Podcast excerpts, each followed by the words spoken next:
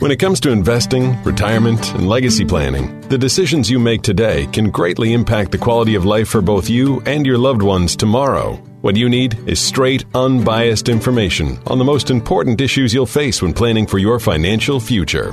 Good news. You found the Growing Your Wealth radio show with Brian Evans. Brian is the founder of Madrona Financial Services, and with his background as a CPA, he brings a unique perspective to the investment and financial planning world. So get ready for an hour full of the most comprehensive financial information on the radio. Welcome to Growing Your Wealth with Brian Evans. Thank you so much, and welcome to Growing Your Wealth, a radio show that gives you the straight talk and honest answers you need to invest better, live better, retire better, and give better. My name's Jeff Shade, and as always, I'm just here to ask the questions. But of course, the words of wisdom and solid advice come from the expert Brian Evans, CEO of Madrona Financial Services and Bauer Evans CPAs. How you doing today, Brian? Doing great, thanks, Jeff. Always glad to hear that. Hope our listeners are doing well today too. Another great show lined up for our listeners today, Brian. We're going to be talking about the market. Also, we'll touch on diversification.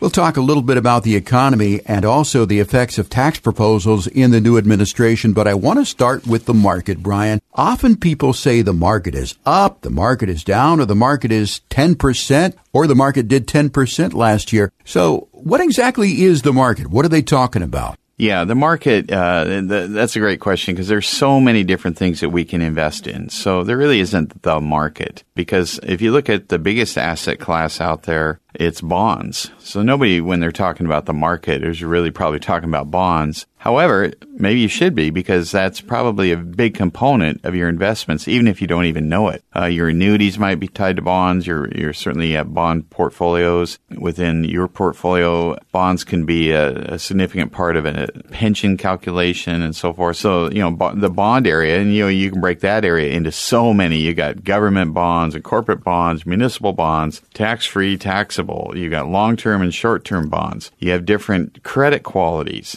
Uh, you have junk bonds, high quality bonds. They don't pay as much. You got all these different kinds of bonds out there, convertibles, preferreds. I mean, there's so many ways to buy bonds. Same thing with the stock market. You got U.S., foreign, large cap, mid cap, small cap, emerging markets, and then you got your sectors within all of those. So there's so many areas there. Another area of the market, in my view, is real estate. Mm-hmm. I mean, you look around, there's a lot of real estate in this country, and 40% of it is investment real estate. So there's another huge area. There's your small businesses. I mean, how many millions of businesses are out there? That's another investment class that might be part of your market, your asset allocation. So really, uh, market asset allocation, they kind of go hand in hand. But uh, when you're talking about the market, you have to be careful about, you know, you might be just talking about one very small sliver or subset of um, the global market. I think most people, when they talk about the market, though, they're confusing it with just the stock market. But if I'm hearing you correctly, again, you talked about real estate, you talked about bonds. Stocks is just one part of the market. Yeah, that's right. And if you look at your own portfolio, I'm guessing if you're listening to me right now and you think about it, you go, you know, I'm not in just the Dow or I'm not in just the S&P 500. I've got lots of different things. I, I, own a business. I have a rental house. I have my principal residence. I have, you know, all kinds of different, I have annuities. I have, you know, a diversified portfolio. I've got different things. So yeah, when we talk about the market, you know, you might be looking at your stuff and go, you know, only 20% of my money's in the market or a market. And so stock market, I, I think, I guess we're truncating it to is the mm-hmm. market might, in your mind, being the part of your portfolio that's in the stock market. But even amongst the stock market, there's so many different variables and places you could be, sectors you could be, U.S., foreign, again, small cap, mid cap, small cap, large cap. They, they kind of go hand in hand more than most, but certainly sectors don't. There, you know, if you have a sector rotation strategy where you're overweighting or underweighting certain sectors, you're going to have very different results than your neighbor who might be doing a completely different uh, strategy. Brian, you talked about bonds being part of the market. Is it true that more money is invested in bonds than all stocks combined? Yeah, that then when I learned that the first time, that just kind of blew me away because you, if you sold every publicly traded company there is in the world and took that pile of money and made a mountain out of it, and then you did the same thing with the bonds, Mount Bond would be much bigger than Mount Stock.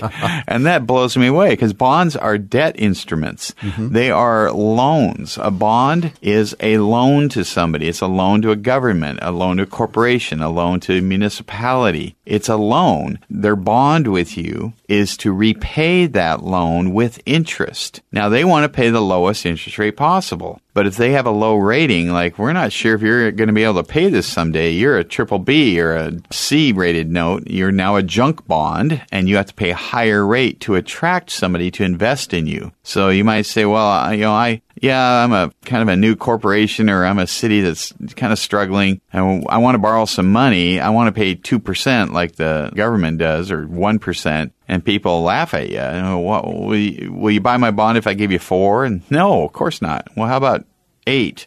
Uh, okay. If you give me 8%, I, I'll take that risk. And so that's, that's how bonds are priced. They're priced uh, as to what it takes to entice somebody to lend the money to you. And then again, the bond payer, uh, the people that receive the money are going to pay interest on that at that rate for the term of that bond. So that's, that's the bond market. It's just a promise to repay. And yeah, it's bigger than the stock market. So there's more money. That's just crazy to me. There's more money borrowed than there is in equity in all the publicly traded companies in the world. We're talking about the market here with Brian Evans of Madrona Financial Services and Bauer Evans CPAs. Brian, with all that's been said about the market, I mean, the market goes up, it goes down. You have the opportunity to make some pretty decent gains in the market, but you also have the opportunity to take some losses. All that said, why would someone not want to be in the market? Yeah, so the market, stock market, we will call it, equities, they do two things really well. They have the potential of growth. So generally over long term, if you have some diversification, you have done quite well if your timing wasn't terrible. I mean, you know, you could have bought at the height of the market and went through a crash and then you took money out or something like that. But generally speaking, long term results of the stock market have been very good.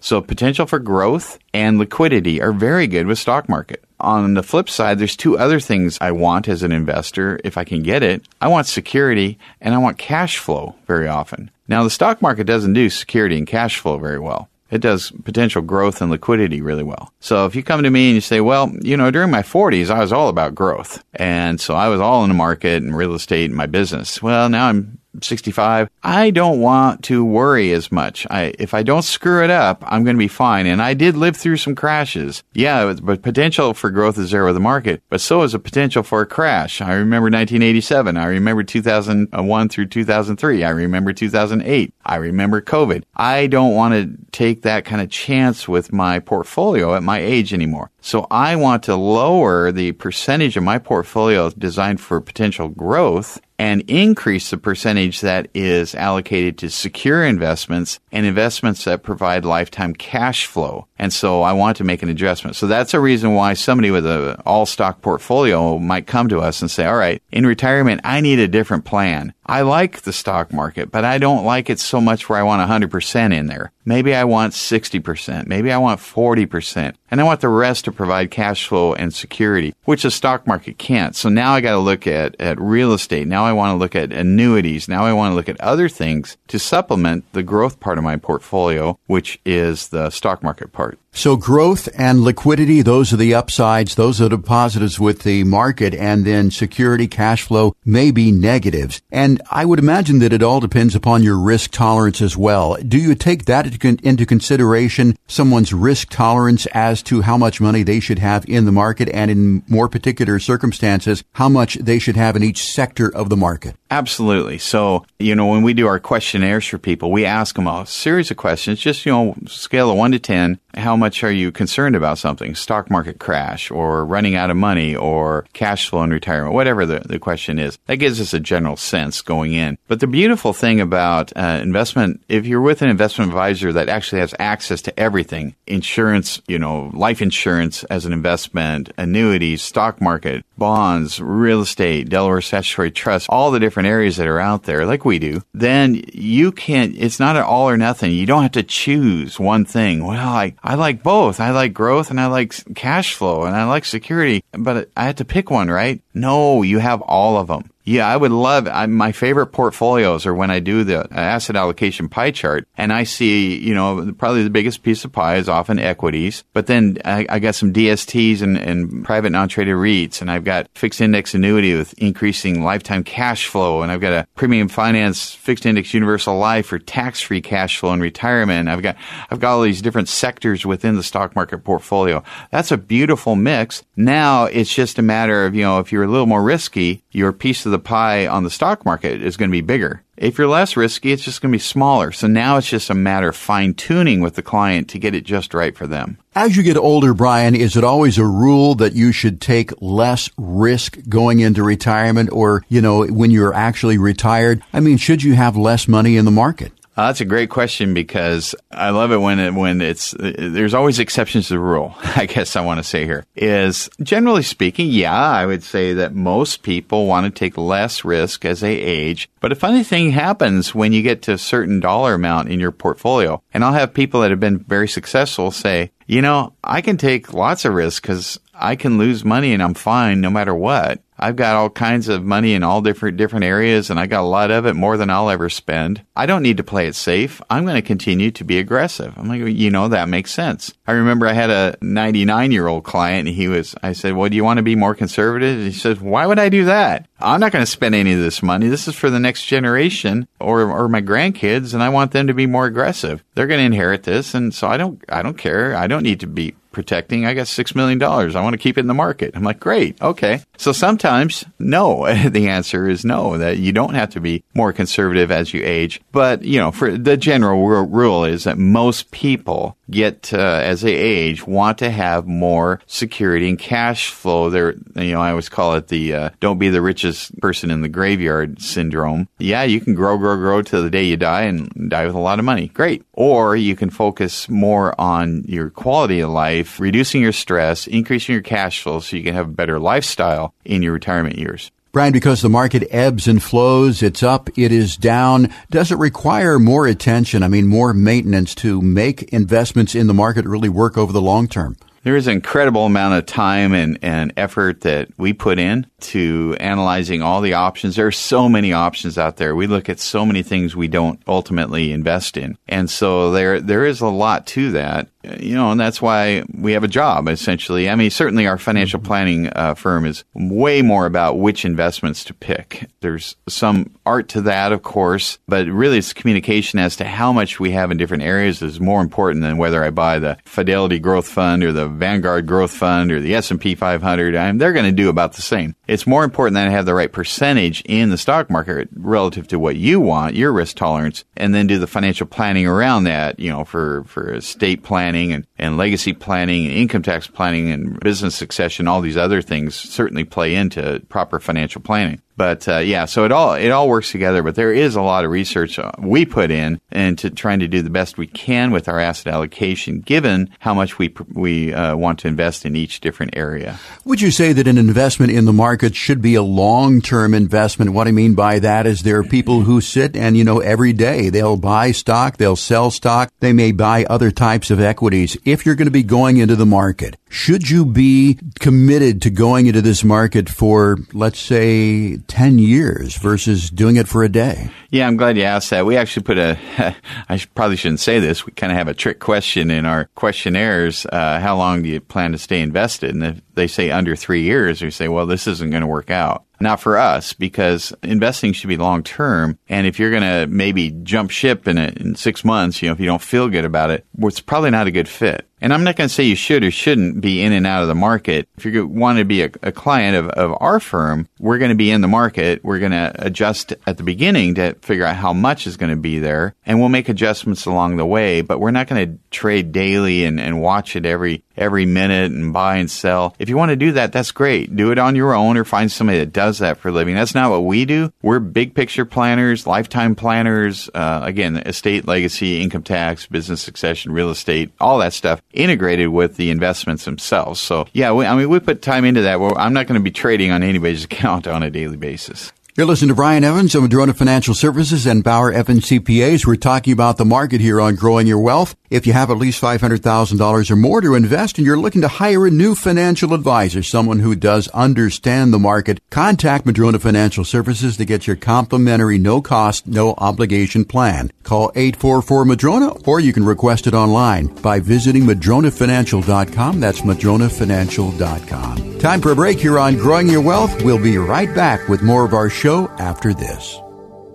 Gaining inside access or information is always a treat, isn't it? We feel special like a VIP. Whether it's the lives of Hollywood stars, a backstage concert experience, behind the scenes looks at our favorite authors or film directors, we like learning more. It's nice to feel special and important. Hi, I'm Brian Evans, owner of Madrona Financial Services, and I'm here today to bring you inside retirement with my latest book. You can get your complimentary copy today by calling 844 Madrona or by downloading it on our website at madronafinancial.com. Our three volume Inside Retirement Investing book series takes you behind the scenes of the basics of retirement investing, guides you through guaranteed income opportunities, and focuses on the best strategies for high net worth investors. Don't wait, your retirement future deserves this inside information. We want you to feel like a VIP at Madrona Financial. Call 844 Madrona or visit us online at madronafinancial.com to get your complimentary Inside Retirement Investing book series. If taxes are keeping you from selling your highly appreciated income property, Madrona Financial Services has an exciting offer for commercial real estate owners. We have a team that's solely dedicated to helping real estate investors defer the taxes on the sale of their highly appreciated income property with a Delaware statutory trust. A DST qualifies as a 1031 like kind exchange, so you can potentially defer your gains and reinvest them in income producing commercial properties. And best of all, you can invest in a DST without any of the hassles or responsibilities of being a landlord or property manager. When you work with Madrona Financial Services, you'll be working with a team of CPAs and investment advisors with extensive DST experience. Now you have the freedom to sell your highly appreciated income property, still enjoy the benefits of investing in real estate, and potentially defer the taxes on your income property with a 1031 exchange. Learn more at 844 Madrona or visit us at madrona1031.com. Now, back to growing your wealth with Brian Evans. Welcome back to the show. I'm Brian Evans, CEO of Madrona Financial Services and Bauer Evans CPAs. In this segment, we're going to be talking about diversification. And Brian, we have all been told that we need to be diversified. Do not put all of your eggs in one basket. But what exactly does that mean? So we'll discuss the various primary asset classes in this particular discussion. So first of all, Brian, what is a general definition in financial terms of diversification? Yeah, I would say the actual product of diversification generally for most advisory firms across the country that I have witnessed is a 60-40 split split between stocks and bonds or 40 60 between stocks and bonds. So if I look at, you know, if somebody says, oh, yeah, I'm with one of the places that's in every strip mall and, you know, I have a diversified portfolio, I go, well, I already know what you're in. And they go, what do you mean? You know, I haven't even showed it to you. Well, it's cookie cutter approach. Most advisors 60 40 stocks and bonds. And so when you start breaking that down, though, well, is there anything other than stocks and bonds? Well, yeah, there's a lot of things you're not diversified into with that mix. And then another question I often have is, why would I be in bonds going forward? And that's a very good question. you might want to find some bond substitutes. So when we talk about diversification, there's many levels of it. There's the, the big picture diversification between all the major asset classes. And then once you start breaking down a particular asset class, for instance, let's say real estate, you might say you own real estate. And I say, well, are you diversified? And they go, what do you mean? I said, well, do you have single family rentals, industrial parks, hotels, self storage? Net lease properties? What kind of real estate do you have? Oh, yeah, I guess there's a lot of different kinds. Exactly. So when I'm talking about diversification, it can be very granular uh, in a particular area. Even with like technology, within technology shares, you could have semiconductors, software, hardware. You know, there's there's all kinds of subsectors and so forth when we talk about diversification. But from a big picture, I'm really talking about the difference between people that come to me with not that diversified portfolios, really, when they think they are, and some of the options that might be out there. You told me the story of a gentleman who came to you once and you asked him if he was diversified, and he said yes, and he began naming his diversified products, but they were all within the same category. Yeah, he was naming all the different components of a computer. he was, I own Dell and I own IBM and I own Microsoft and I own Intel and he went on and on and on. I said, you just named all the components of my computer. And, and that to me isn't really diversification. I mean, you, you're diversified within a computer. but that was about it. So yeah, that that is not what I would term diversification. Diversification can also come around. Let's say that you know you're you're in the stock market. Stock markets, as we just talked about in the last segment, are good at growth and liquidity. Potentially good at growth. They can be very volatile. But uh, what about diversifying into other asset classes that aren't focused on growth and liquidity. They're focused on cash flow for life. They're focused on tax free income. They're focused on safety, security, so you can't lose your principal. What about those kinds of things? What if you diversify into that? So now you're diversifying outside of stocks and bonds into areas such as real estate or your business or annuities that uh, can do other things for you that stock market alone cannot. So, if I'm hearing this correctly, there are a lot of benefits to being diversified, not having all your eggs into one basket. But let me ask you what might be a silly question. Why would someone not want to be diversified? Yeah, there's an exception to every rule, and there's a pro and con to everything. So most people would say, well, of course, duh, Brian, you know, you want to be diversified. Now, Everybody knows that. And okay, maybe I'm pointing out some diversification you don't have uh, within your portfolio. But there's a lot of reasons not to be diversified. I know this one investor that has all of his money in three stocks, nothing else. Pretty much everything he owns is in three stocks. And, you know, you might think, gosh, that guy needs to see a financial advisor. Well, that guy's me. I mean, my, all of my money is in my companies, uh, Bauer Evans CPA, Madrona Financial Services, and Madrona Insurance Services. They're my, my heart and soul. I've, I've invested my life into that. My, my assets, everything I have is, is really in those in my investment world, pretty much. I mean, I, of course, I have a 401k and all that, but most everything I have is in that. I am non diversified. Bill Gates is non diversified. Mm-hmm. And he's not apologizing to anybody for that, saying, you should be diversified. He's like, what are you talking about? I knew my company was where I wanted to have my money. I've done pretty well, you know, as far as financially, maybe not personally lately, but mm-hmm. financially, he's done quite well. So there are reasons sometimes to not be diversified.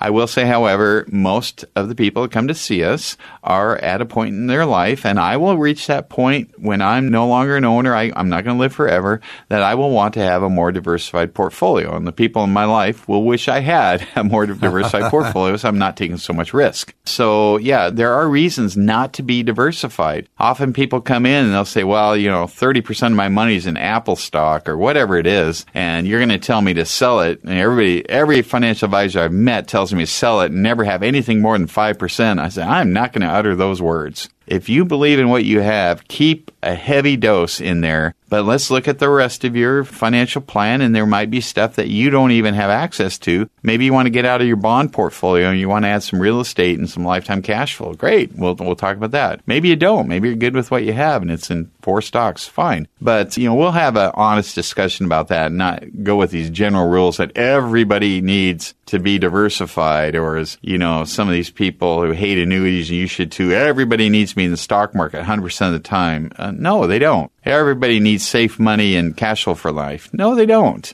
Everybody doesn't need that either. So you know, you're you're a person. You're a person with wants and needs, and you know, different risk tolerance there is no rule for any one person as to what they need. So Bill Gates, Jeff Bezos, Elon Musk, not particularly diversified, but boy, they sure do know what they're invested in. And I'll put Brian Evans in that category too. well, thank you, Jeff. I, am not sure on a lifestyle thing I want to be in that category. Yeah. Uh, but uh, yeah, certainly I, I believe I will put us in the category as we believe in the companies we created. How diversified should someone be? And what I mean by that is, I mean, should you be diversified over 20 different products, 40, 30 different products, or is it usually just five or six different uh, sectors? Yeah, so uh, I would say it's it's more broad than that. I we tend to use a lot of exchange traded funds because they can be traded intraday and and they you're not buying someone else's capital gains and they're easy to trade and you can get in and out uh, easily. But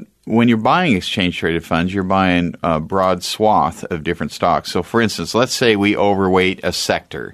Let's say that sector is semiconductors. Well, we're not just going to go, you know, I know exactly which of all the semiconductor companies are going to be the best one. We don't do that because I don't know but I might like the semiconductor area, so I'll buy the index of semiconductors and I'll have all of them. I'll have more of the bigger ones in the portfolio, but I'll essentially have all of them betting on a sector or subsector sector. So that's one way to invest without having to pick the stock because you know how many times it's easy after the fact to go, okay, that's the company that was going to survive and do well. But even if you look back, you know, you knew computers were going to be great in 2000 and you looked at all the stocks out there. And funny thing was the winners weren't even an option. There was no Google to buy. There was no, you know, a lot of these, you know, Facebook or, or whatever. A lot of these companies didn't even exist back then. And you might have bought AT&T and, or, or that company that laid the, the line from across the Atlantic that, mm-hmm. that, went away. I don't remember their name anymore. You know, you, you might have bought Egghead Software. I don't know. The things change. And so I prefer to have, when I'm working with someone's money, to have a broad swath of different areas that I like, and we can attain that through an exchange traded fund.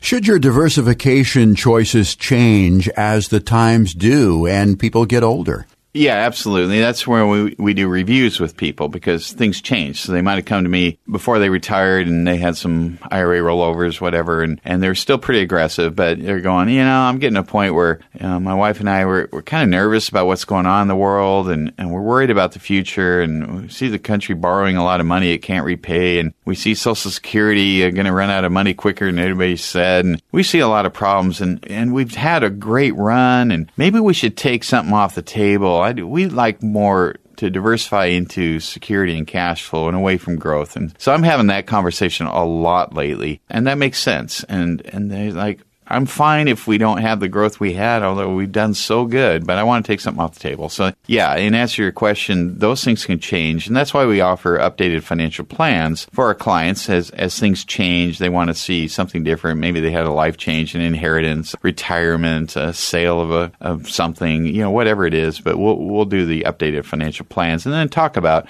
diversifying into other asset classes. We're talking about diversification with Brian Evans of Madrona Financial Services and Bauer Evans CPAs on our show Growing Your Wealth. Brian, are insurance company products part of this uh, diversified portfolio that you're talking about? Not just equities, but insurance company products. Absolutely. That's one of the biggest areas. I mean, Wall Street's great at potential growth and liquidity. Insurance companies can be good at security and cash flow. They do two different things. One isn't bad and one good. They both have good. They both have not good. It just depends on what you want. The third major classification, I would say, is real estate, and the fourth might be your business. And so uh, we have, you know, again, we'll have Wall Street products for, for certain reasons and, and insurance annuity products for uh, lifetime cash flow and, and secure investing and life insurance products for, oh, it can be for gifting to the next generation to get money out of your estate and avoid estate tax. It could be to establish tax free cash flow for your heirs while you're living. It could be to establish your own tax free cash flow in your own retirement. So there's, there's a lot, of, you know, there's nothing wrong with that. I mean, if I said to you, I'm going to take money out of the market, well, what are you going to do with it? Well, I'm going to put you into something that will provide tax free cash flow throughout your retirement. You're going,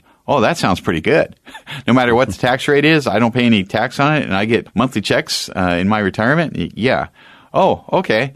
Let's have that discussion. Let's see if it fits. So these are the discussions that we would have. And so, you know, that, yes, Jeff, there's there's so many different diversified areas, and insurance products are one of those to consider. Is it possible to have your eggs in too many baskets? What I mean by that is, is it, is it possible to just be way too diversified? I would say yes, because let's say that I look at your portfolio and you say, yep, I diversified. I've got 10% in everything. I have 10% in cash, 10% in money markets, 10% in CDs, 10% in real estate, 10% in the stock market, 10% in annuities, 10% in life insurance, 10%, you know, whatever. I'm going, oh, that portfolio probably isn't performing very well because you just listed cash, CDs, money market, there's 30% that's doing nothing.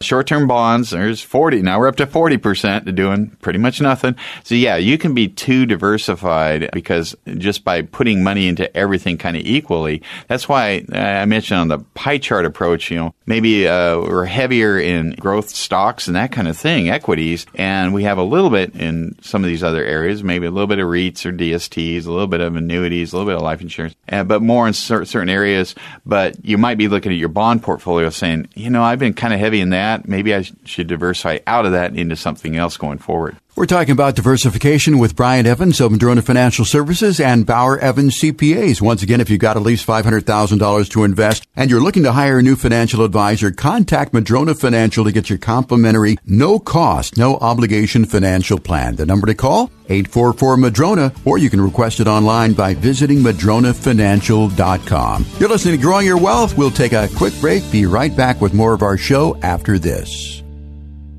If the fuel gauge in your car was broken, would you know how far you could drive before running out of gas? You know, not knowing how long your money will last in retirement is a lot like driving a car with a broken fuel gauge. You just don't know how far you can go. At Madrona Financial Services, we want you to know that there's no need to live with the stress of uncertainty. At Madrona Financial, we have insurance based solutions that can guarantee lifetime income, protect you from market losses, and even provide for your loved ones. And as a CPA and personal financial specialist, we scrutinize every product we offer. If you want to learn how to create a secure lifetime income stream, protect your money from market losses, provide for your loved ones, and potentially reduce your tax burden, schedule your complimentary meeting today. Call 844 Madrona or visit us at madronafinancial.com. We'll arrange a meeting at one of our three convenient locations or conduct a virtual meeting if that works better for you. Take control of your financial future. Call 844 Madrona or visit us online at madronafinancial.com.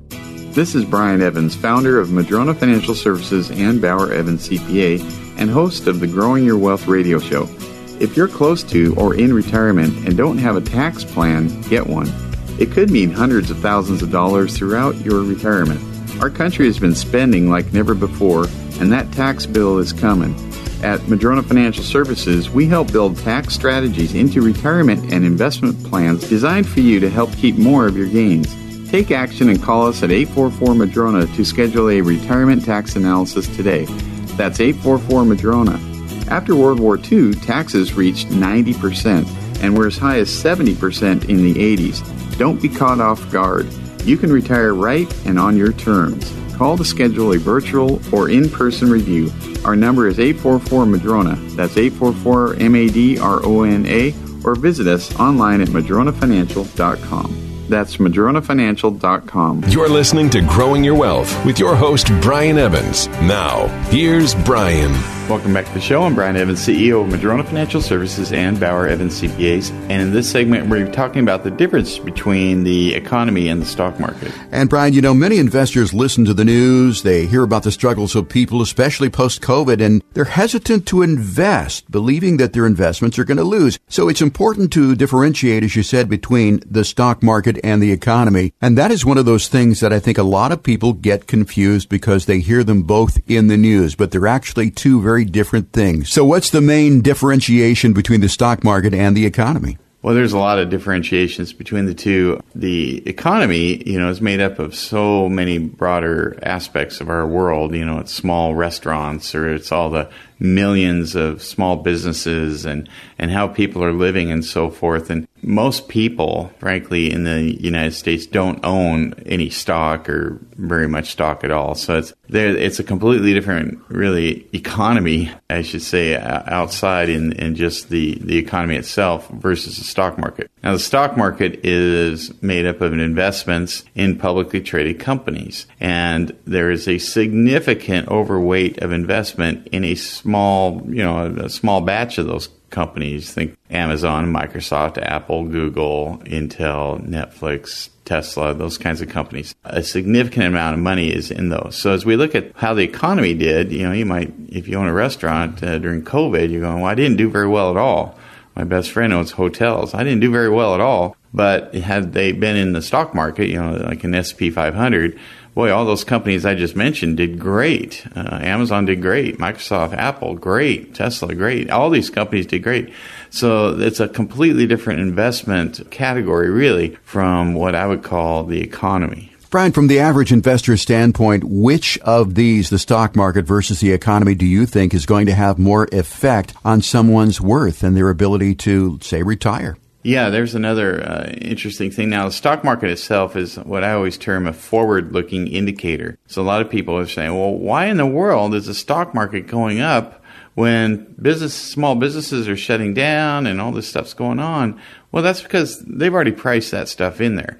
The stock market, when you buy a stock, you're not buying it because of how it's, you think that company's going to do this week or this month you buy it because of what you think that company is going to be in five years, three years, ten years, whatever your, your term is. And so you're you're looking for a forward thing. You you know that on the short term things are up and down, but long term you're saying these companies are going to do much better. They're going to prosper. They're going to make a lot of profit. That's why you invest in stuff long term. Same thing with real estate. You don't invest because of whether your rent is good this month or not so good this month. You invest because of the future of rents or the future of real estate and valuations that you think is going to happen. So investors are very forward looking. The economy is more what's happening today. Right. So as you said in the beginning of this segment here, most people are not invested in the stock market. That is in general. I think most of the people listening to this particular program and certainly your clients have money in the stock market. If you're one of those people who does not have a lot of money in the stock market. Is the economy really going to have that much of an effect? As you said, that's a, a look at what's happening right now. Will that have an effect on their ability to grow their wealth?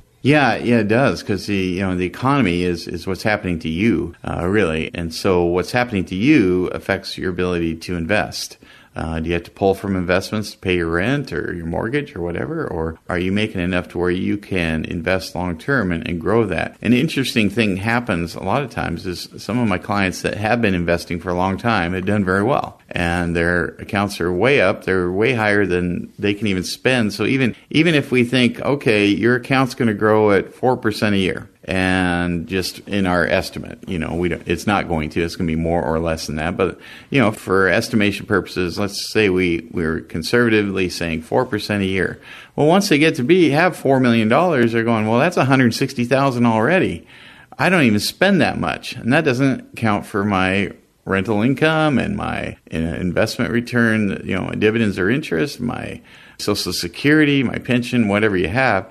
And they're going, well, aren't I going to be okay? And the, yeah, once you get to a certain level, the stock market itself, just the gains in it, kind of takes care of everything. At least it has. Understanding the stock markets can be very volatile. We all know, all of us invested in stocks, know there's been many times, whether it was COVID, 2008, 2000, dot com, 9 11, there's a lot of times when the market doesn't really cooperate. Brian, does the stock market and the economy grow in lockstep and uh, also fall in lockstep, or can they really have two very different results? Yeah, they they can be very different. I mean, often you would there is correlation there. Generally, correlation meaning when the economy is good, the stock market's good. When the economy is bad, the stock market's not so good. So there's some correlation, but we do see times where you know when the the recession, we had the recession from COVID, and we had a, an increasing stock market because of the previous drop. So that that was more predicated on the fear early COVID fear, and the, there was a huge sell off, massive sell off. The Dow dropped 10,000 points during that very short period of time. And so a lot of that gain was just kind of the rebound effect of that, going, okay, things aren't, you know, the world's not going to come to an end now. So maybe I should get back in the market. You know, certainly a lot of people thought that. But I would say there is certainly correlation between the two, but there can be times when they're very different. Brian, you know, with the media, oftentimes we're fed a lot of information, and many times it's information meant to spark fear. And when people hear these reports about the stock market and the economy, sometimes they react to what is happening out there. Is it a bad idea to react to the news when it comes to your investing in terms of the stock market and the economy? Oh, yeah. I've told a lot of my clients to uh, go over to your TV don't just turn it off, unplug it, yeah. and throw it out the window because yeah. it's driving you nuts and it doesn't need to. Because I, I've had multiple conversations, people just going crazy about, oh my gosh, they're going to raise the taxes on my capital gains so high. You need to sell everything. Sell everything now. Wait a second. Your taxable income is under a hundred grand none of those tax increases are going to affect you. Or they call me with, with various opinions about what they need to do as if they, you know, have $10 million. You know, oh, I got to give off out all my money. Well, your only, your estate's only worth $2 million. No, you don't. You, you don't have a taxable estate. So sometimes you get kind of riled up by, oh, they're going to kill us with taxes. Well, they're going to kill somebody with taxes. It, it might not be you, though. So at least, you know, ask the question, do the research to say, okay, of the things that I'm worried about, do they really affect me. And another conversation I've had is about 99% of this world's uh, issues and problems you really have no control over and about 1% of your world you, you do. And so when you're hearing some of the 99%, don't, don't let your blood pressure go out of whack just, you know, on something you, you have no control over. You know, if they're going to raise your tax rate a couple percent, okay, uh, that's bothersome and all that, but don't let it destroy your life or your, like I said, your blood pressure. Uh, when there's really nothing you can do about it, all you can do is plan around that. So you can say, all right, I think my tax rate's too high. Maybe I should call Madrona Financial and find out about that tax free income FIUL he talks about, or mm-hmm. or do a DST and not pay the tax, or whatever. There are things we can do. Certainly, it's great, valid to bring these questions up, but don't react just because you, were scared off by a news broadcast. We're talking about the stock market versus the economy with Brian Evans of Madrona Financial Services and Bauer Evans CPAs here in our show today, Growing Your Wealth. Brian, how can listeners avoid reactionary investment decisions? Well, turn off the TV and the internet. Yeah, one of them. That's one. uh, but I, you know, I've had a lot of people just thank me for, you know, they, they maybe did some investing on their own and such, and they say, well, you know, I started getting emotional and I made a whole bunch of mistakes. I hired you. You're kind of, you're pretty even keel. You're, you're doing research. You're not too high, too low, you know, that you're, you're making sound decisions for, on my behalf. And they really appreciate that, that, that, burden's been taken off and, and the emotion kind of gets taken out of the equation greatly because I'm, you know, I'm not emotional about you know dollars it's just numbers. So let's let's do our research and make the best decision we can with the information we have at the time and and that's what we do. So and i understand when we feel really good about the market probably a time to sell when you, yeah. but we're not really trying to time things. We're trying to make sure we have the right percentages in the market long term and the right percentages in real estate or annuities or, or whatever it is that we're in, whatever mix. And so that becomes more important, the actual overall planning, than worrying about trying to time the market, which nobody has successfully done over time. So, Brian, I think the takeaway from the conversation here is that we've learned the difference between the stock market and the economy, but I think the bigger takeaway is that you don't have to understand it necessarily if you have a financial planner who does understand the difference and knows how to invest unemotionally. And of course, that is you here at Madrona Financial. If you have at least $500,000 or more to invest and you're looking for a financial advisor who understands these things, we invite you to get your no cost, no obligation financial plan with Madrona Financial. Call 844 844 Madrona for yours. That's 844 Madrona. Or you can request it online at madronafinancial.com. Time for a break. We'll be right back with more of Growing Your Wealth right after this. When you need something important done around the house, you call a professional. Why is it when it comes to retirement investments, most people don't know what theirs is built on, or even if it's right for them? Madrona Financial Services is made of a team of professionals that will create a retirement plan as individual as you are and make sure your financial foundation is clear to you every step of the way. Call them today at 844 Madrona for a no obligation retirement readiness review. They'll learn about what you want most out of retirement, plus, you'll get an investment and retirement analysis and a tax analysis. You've worked hard to earn it and save it. Take the time to have the right professionals help you keep it and grow it. Find a better way at Madrona Financial Services and bring everything together. Call Madrona Financial Services today for your free retirement readiness review at 844 Madrona. That's 844 Madrona or visit them online at madronafinancial.com. That's madronafinancial.com. Inflation frustration. You probably don't know what that means, but if you bought a gallon of milk for $1.50 in 1975 and you just went to the store to pay more than double that today, well, I hate to break it to you, but you're experiencing inflation frustration. One of the most important things to plan for, especially in retirement, is inflation. It can happen while you're not paying attention and seriously damage your buying power and longevity of funds. If your investment strategy isn't dealing with inflation frustration, then you're putting yourself at risk risk. Madrona Financial Services designs retirement plans that take things like inflation, future health care expenses, and exposure to unnecessary risk into account when creating unique retirement plans. Call Madrona Financial Services right now for something that's not impacted by inflation. a free financial review with no obligation. Call 844 Madrona, 844 Madrona, or visit them online at madronafinancial.com. That's madronafinancial.com. You can't build a house with just one tool, and you can't plan for retirement without an integrated, comprehensive strategy. If you want to get more information on the Madrona bundle of services, call Madrona Financial Services at 844 Madrona or go to madronafinancial.com. Now, back to more of Growing Your Wealth with Brian Evans. Welcome back to the show. I'm Brian Evans, CEO of Madrona Financial Services and Bauer Evans CPAs. And in this segment, we're going to be talking about President Biden's tax proposals. And Brian, we could be experiencing right now historically low tax rates. I mean, uh, never in at least my history that I can think of have tax rates been as favorable as they are right now for the individual. But We've gotten a promise from the White House that that is going to be changing. So let's talk about that a little bit in this segment. Brian, President Biden has made a lot of promises, and among them is his promise to raise taxes. Can you tell me some of the main things that we can expect to happen? Yeah, I mean, going back 40 years, we've been having somewhat favorable rates historically. Uh, they were as high as 94% for the top bracket following World War II. They were 70% for a long time, 50% under Carter and then uh, when Reagan came along, they dropped down to 28%, and they've been creeping up since then. So uh, kind of back and forth, but mostly creeping up from there.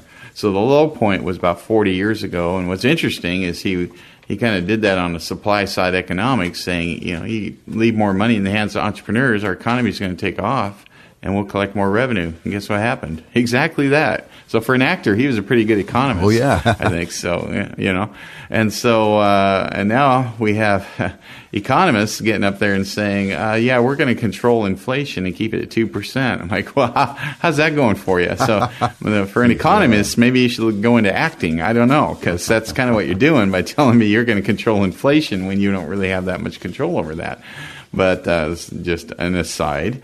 But uh, yeah, so we've had 40 years of reasonable tax rates and a booming economy. And uh, it, it's kind of alarming sometimes when somebody comes along, hey, I've got a great idea. Let's take money out of entrepreneurs' pockets mm. and put it into programs, government programs, and, and see what happens. I'm like, well, okay, you're going to borrow a lot of money, you're going to put a lot of pressure uh, on the government to pay more interest, and you're going to take away your ability to to fix things later, and if, as uh, emergencies come up and all of that. So you know, again, that's a personal aside. I, am not too excited about about what's going on with that, but uh, yeah, the tax proposals to pay for some of it, and you can't pay for everything that's out there. Uh, even if you tax the rich at 105% of what they make, you know, that would not be enough to cover the spending that they're talking about. Uh, there's uh, you know, individuals only make uh, three to four trillion a year anyway, and then you know that's that's how much they make. You, you tax it all 100 percent, it doesn't cover what they're talking about borrowing. So. Um, I think we need more economists in in Washington, I suppose. Less politicians, more economists. Um, but you know, so the offset will be some tax increases, uh, primarily uh, a small increase to the top marginal rate for higher income. Uh, definitely a significant corporate tax increase, and you know the the rate isn't uh, absurd, really, the, but it is high relative to the rest of the world's corporate tax rates. And so I think that's from a, a, the standpoint of competition. Uh, a lot of companies moved when our rates were high. They moved to Ireland, which had the lowest rate, mm-hmm. and so people, you know, people move. Uh, companies move. They move where they're domiciled uh, based on rates. So you raise the rates, and and for instance, if the individual rate rises, uh, and they're raising rates in Hawaii, California, Hawaii. Uh, these folks are going to be paying 50, 60% of their income. How long do you think they're going to stick around for that? Yeah, not long. they're not. They'll move to Ireland too, I guess. I don't know, mm-hmm. or Belize or Bermuda. I don't know, Puerto Rico, something. But uh, yeah, so those are just a couple of taxes are, are increasing rates, and, and I think the most uh, scary one for a lot of people is to uh, make the capital gains, your long term investment rate, even higher than ordinary income rates. Yeah, right now, uh, just backing up a little bit, the top marginal income tax rate is 37%. Is It is proposed to go up to 39.6%. But what sort of income would you have to earn in order to be subject to 39.6% in taxes? Yeah, you know, probably anything over four hundred thousand, and so that's you know, I said that's not a you know draconian increase. That's less than ten percent of of what it was. But you look at the capital gains tax, the max, you know, you think, oh, it's fifteen percent, right? Well, no, your higher income earners, it's it can be twenty three point six, mm-hmm. and now the proposal is to make that forty three and a half, roughly uh, which is an enormous increase. Because if you're thinking your capital gains are 15%, you go, well, wait a second. So I sell something, you know, my one big asset, my one time in life, and it's going to pop me in a high bracket, and all of a sudden I'm paying 43.5% on that. Oh, wait, it was stock, and so Governor Inslee wants another 6% on top of it. I'm paying over 50%. Wow. yeah yeah, you you, wow. brought up you were reading something saying your tax capital gains bracket's 15 and with all the proposals going on, you know, we got we got politicians they they need money. They got stuff they want to do with your money. And so now they're saying no, when you sell your big asset, your your your business uh, that you built up for 40 years and and uh, now it's finally worth something. We want more than a half, and you get less than half. So that's that's the big one. From one of the big ones. Actually, there's other big ones in this proposal too. And President Biden has also proposed to change tax inherited unrealized capital gains, meaning a repeal of the step up in basis rule. Have you heard anything about that? An accounting nightmare. I mean, now we have to know how much people paid and what they put into everything from day one when they were born and you know or when they acquired assets and and now we can't pass on many assets to our, our kids because well you can pass it along but who's going to pay that massive tax uh, that 43 and a half or 50% tax well if you got a 50% tax guess what? You got to sell the properties. Mm-hmm. You can't you can't pass the house down to your kids. You can't pass the farm down to your kids. You can't pass your businesses. You can't pass anything. So it's kind of the uh, there's a decision in Congress right now, and and uh, to say, all right, we're kind of done with generational transfer. We're into governmental transfer going forward. That's what this is. You take away the step up in basis. That was designed so you could pass assets down to heirs when you died and not have to sell the assets. And now you got to sell the assets to pay the tax. And the tax is, like I say, it could be up to 50%. And so it doesn't take too many generations before there's pretty much nothing left for the future generations. So that's a, that's a scary prospect. Uh, you know, this company was founded on generational transfer and entrepreneurialism. And if we're going to tax, tax away entrepreneurialism and generational transfer, then, you know, I, I, I, get, I get it. You want you want the money, but uh, that money stops producing once it goes in the government coffers. So it doesn't live on generationally. It, it stops and, and it's gone. And so I think a lot of people haven't really considered that when they're thinking about the elimination of step up in basis. Brian, as the old saying goes, promises are made to be broken, and that's particularly true when it comes to politicians. President Biden has promised to raise taxes. Do you think he's really going to get to do that, especially with the possibility of a change in administration? When his presidency is over with, some people are saying this is a one-term president. Well, it's possible this stuff gets through just because everything's getting rammed through at supersonic speed without any, you know, they're they're passing things that people haven't even read. You know, it's three, you know, thousand pages bills that come out that, uh, that, that, actually they're voting on things they haven't even written yet, and so it's like, what? Come on, you know, it's it's all about speed. They want to get everything in there on their wish list before there's a turnover, which I, I think there probably will be. Um, there's a couple of moderate Democrats that, that, and if they lose one one senator, this then ain't going to go through, and so I. I suspect the art of compromise might come into play, although you know, it's that's I sure wouldn't go to Vegas and put money down on that that comment, Jeff. That I, would want some odds on that one. But uh, gosh, I I guess I'm just uh, uh, hopeful.